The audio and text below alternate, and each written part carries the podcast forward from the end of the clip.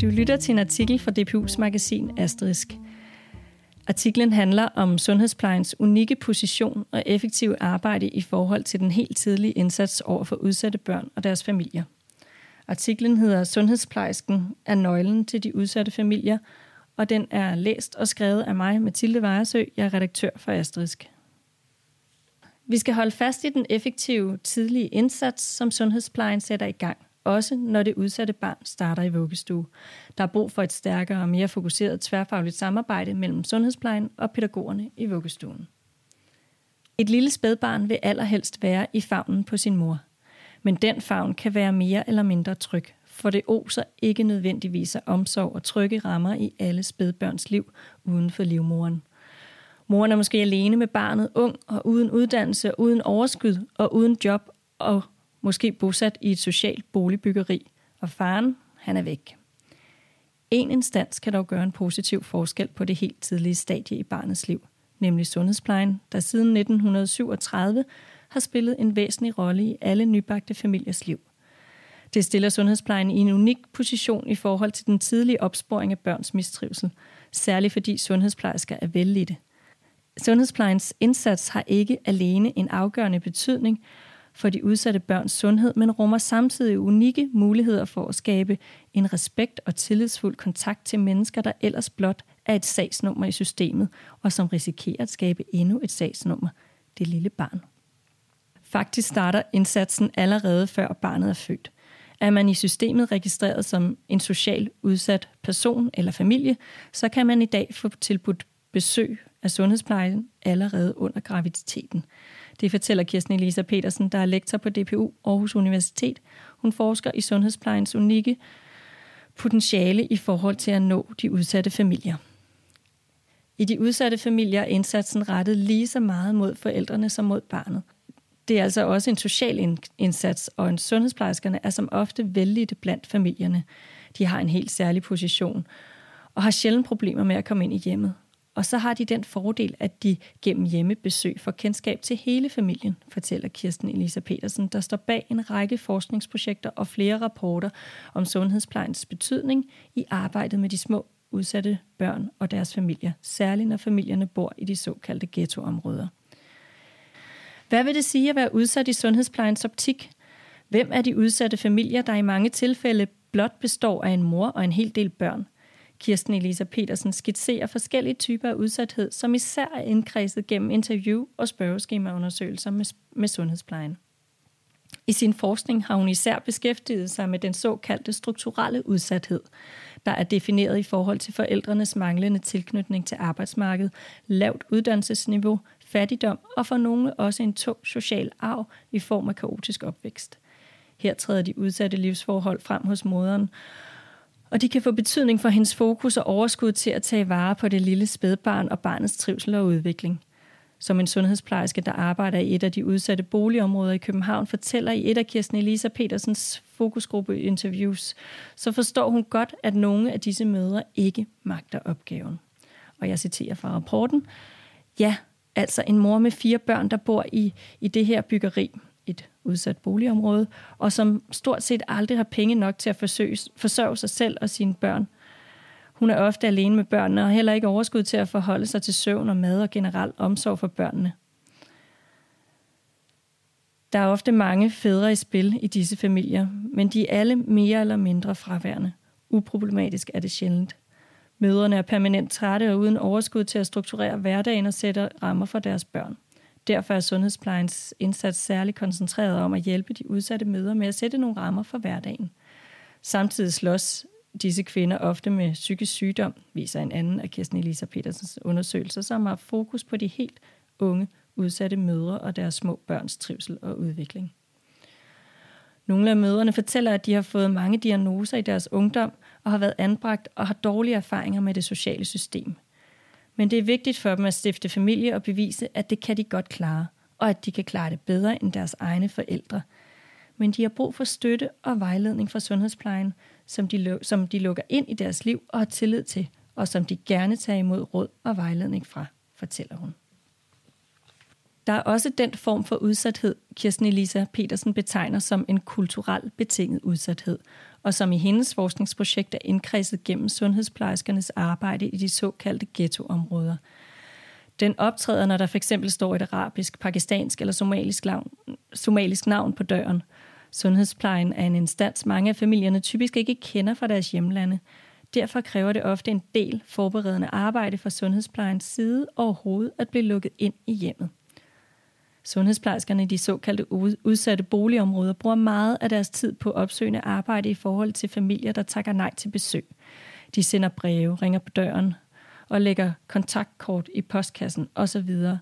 Når de så endelig bliver lukket ind, og for, så forsøger de først og fremmest at skabe en god og tillidsfuld relation til mødrene, fortæller Kirsten Elisa Petersen, og understreger, at sundhedsplejerskerne ikke vurderer alle etniske minoritetsfamilier som udsatte langt fra, men at de har erfaringer med, at udsatheden hos nogle etniske minoritetsfamilier træder frem på en måde, der kræver særlige sundhedsfaglige indsatser. Flere af de sundhedsplejersker, der er interviewet til mine forskningsprojekter, peger på, at i minoritetsetniske familier har møderne en rigtig god kontakt til deres helt små spædbørn. Der er nærhed. Problemet kan opstå, når barnet er omkring 8 måneder og kræver mere end blot den basale omsorg.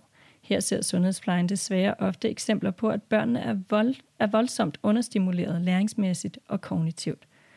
En sundhedsplejerske fortæller i, et fokusgruppeinterview om hjem, hvor børnene stort set overlades til sig selv uden legetøj, bøger eller aktiviteter.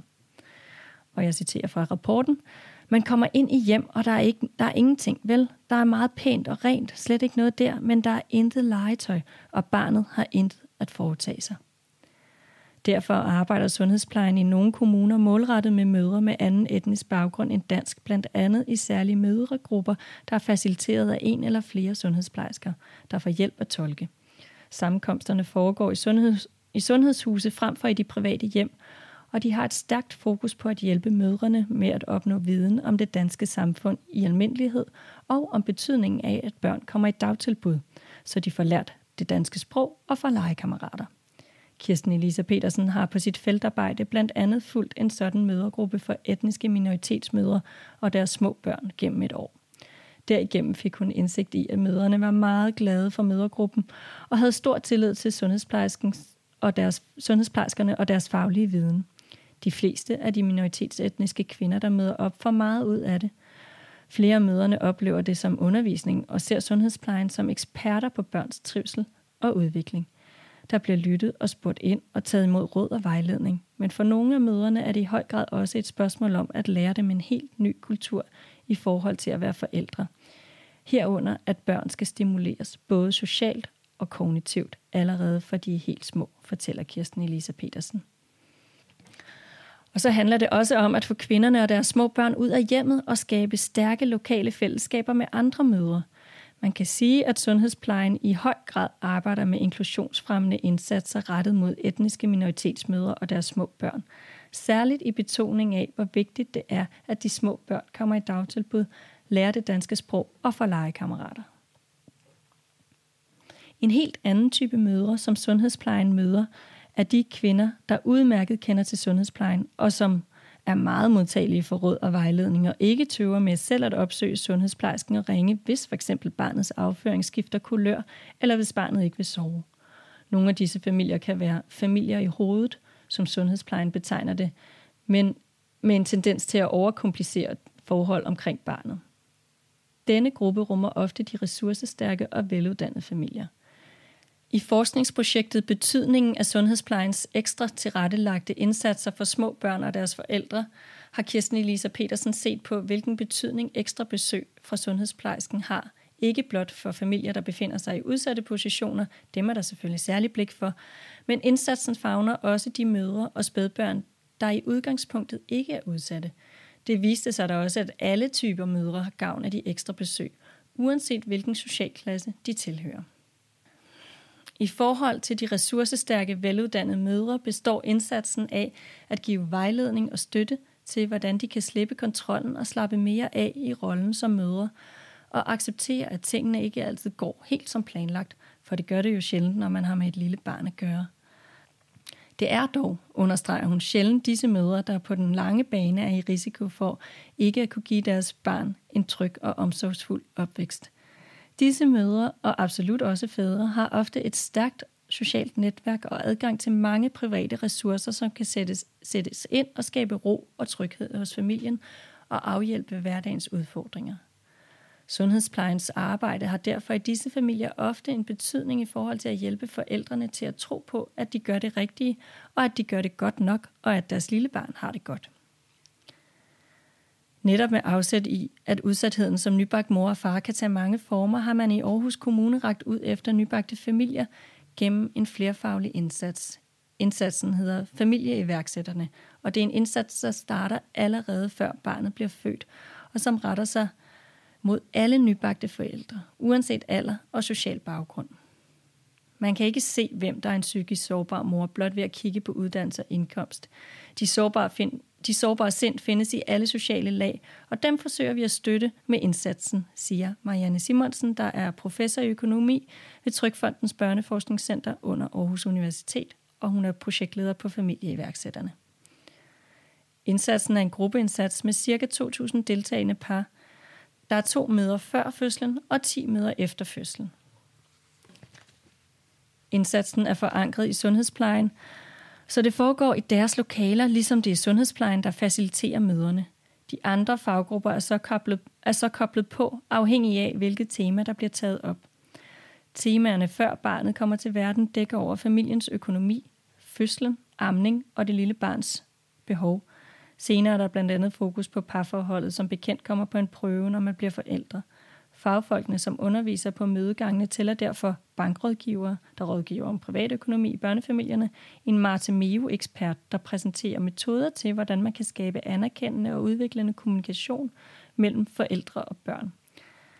Der er også oplæg fra en psykoterapeut og en psykolog, der blandt andet taler om udfordringer og dynamik i parforholdet. Senere i forløbet møder parterne en ekspert på sprogudvikling, en tandlæge, der vejleder i, hvordan man bedst passer på barnets tænder, og når tiden er inde til vuggestue eller dagplejestart, så kommer der også en pædagog og taler om den fase i familiens liv. Indsatsen retter sig mod både mor og far, derfor ligger møderne om eftermiddagen, så far og eller mor kan nå hjem fra arbejde. Forskernes opgave består i at måle på, hvor trygge forældrene er i deres forældrerolle. Hvordan trives de med det nye liv som familie? Her kigger vi blandt andet på, hvor stresset forældrene føler sig, og hvor gode de er til at samarbejde som forældre, siger Marianne Simonsen, og fortæller, at de samtidig bruger registerdata til at måle, hvor ofte deltagerne går til læge, og hvor mange besøg de får af sundhedsplejen i hjemmet. Men de har også blik for barnets højde og vægt og på det socio-emotionelle trivsel. Derfor spørger vi ind til, hvordan barnet reagerer i forskellige situationer – det sker via et spørgeskema, hvor spørgsmålene går på barnets udviklingsmæssige fremskridt, der blandt andet dækker kommunikation, grov og fin motorik, personlig og social udvikling. Det er alt sammen noget, der foregår på den korte bane. Barnets første 15 måneder, så slipper kommunerne umiddelbart familierne, men det gør forskerne ikke, for resultaterne er sammenkoblet med registerdata fra Danmarks Statistik, hvilket giver mulighed for, for, for at følge forældre såvel som børn over en længere periode. Man kan forestille sig, at indsatsens effekt først viser sig senere i livet, både for forældre og børn. Er man for eksempel mere tilbøjelig til at blive sammen som par, hvis man har været indsatsen igennem?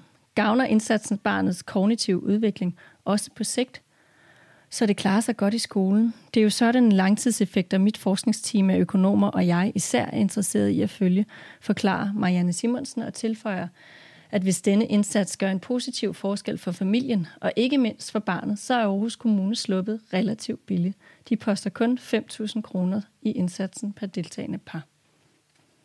Teoretisk set kan kommunen spare penge, hvis det betyder, at barnet får en mere tryg opvækst og, og på sigt vælger at tage en uddannelse, få et velbetalt arbejde og betale sin skat til statskassen, argumenterer Marianne Simonsen.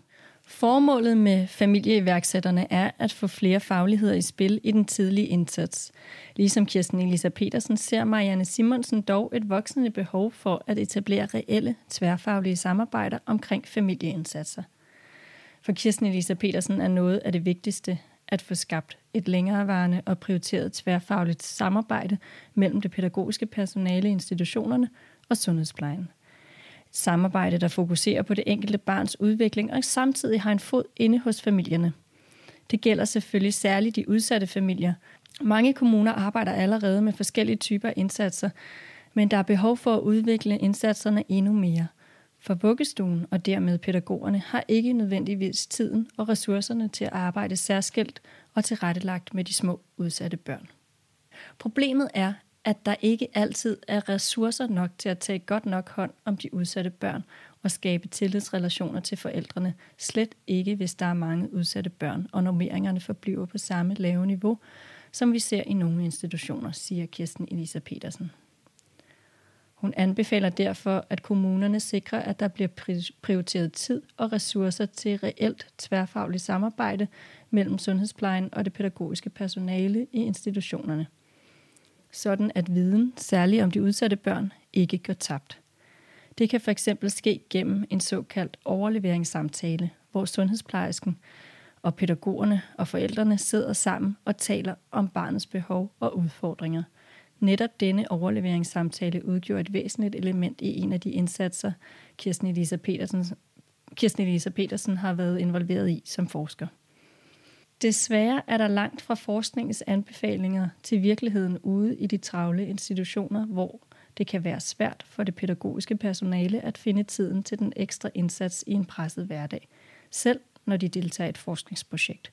For det betyder jo, at der går tid fra de andre børn – men det er brandærgerligt at misse den mulighed, mener Kirsten Elisa Petersen. Jeg er simpelthen bange for, at vi forspilder chancen for at etablere en solid tidlig indsats, hvis ikke vi får et særligt dedikeret blik på denne overlevering fra sundhedsplejen til det pædagogiske personale i vuggestuen. Der er risiko for, at sundhedsplejens effektive arbejde falder på gulvet, i og med, der ikke er tilstrækkeligt med ressourcer i vuggestuens pædagogiske praksis til at udvikle og fastholde den tidlige indsats, som sundhedsplejen sætter i gang. Kirsten Elisa Petersen er lektor i pædagogisk psykologi på DPU Aarhus Universitet. Hun forsker især i udsatte børn, udsatte unge og deres familier, deres hverdagsliv, trivsel og udvikling samt forebyggende indsatser i velfærdsstaten. Hun underviser på kandidatuddannelsen i pædagogisk psykologi på DPU Aarhus Universitet. Marianne Simonsen er professor i økonomi ved Trykfondens Børneforskningscenter Aarhus Universitet hun forsker i familieøkonomi, uddannelsesøkonomi og sundhedsøkonomi. Faktaboks 1 fortæller, at øh, der er flere familierettede indsatser. Der er 33.258 børn og unge, som modtog en såkaldt familierettet støtte i 2017. Det vil sige, det er en indsats, der er rettet mod hele familien. Det er en stigning på 4,7 procent fra 2016 til 2017. 5.117 børn mellem 0 og 5 år får familierettet støtte. Familiebehandlingen er den mest anvendte støtte, som tilbydes familier, hvor et barn mistrives, og hvor forældrene vurderes til at have tilstrækkelige ressourcer til at få glæde af forløbet. 53.066 børn og unge mellem 0 og 22 år blev i 2017 registreret som udsatte det vil sige, at de modtog mindst én støtteforanstaltning fra kommunen. Det svarer til 3,5 procent af alle 0-22-årige i Danmark, hvilket er en stigning på 3 procent i forhold til 2017. Stigningen skyldes især familierettede indsatser. Så er der en faktaboks om familieiværksætterne, et forskningsprojekt fra Trykfondens Børneforskningscenter. Familieiværksætterforløbet varer halvandet år og indeholder 12 mødegange med andre førstegangsforældre og en sundhedsplejerske, der fra gang til gang suppleres af forskellige faglige undervisere, som eksempelvis psykologer, pædagoger og bankrådgivere. Underviserne vil gennem oplæg belyse konkrete emner og temaer, f.eks. sprogudvikling, spisevaner og finansiel styring.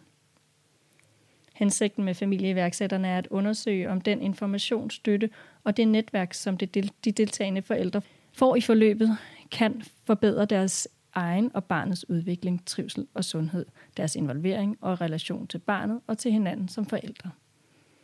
Udvalgelsen af deltagerne sker gennem, gennem en lodtrækning. Halvdelen af forældrene vil ud over den almindelige fødselsforberedelse og individuelle konsultationer hos jordmor, egen læge og sundhedsplejerskerne også blive tilbudt familieiværksætterprogrammet.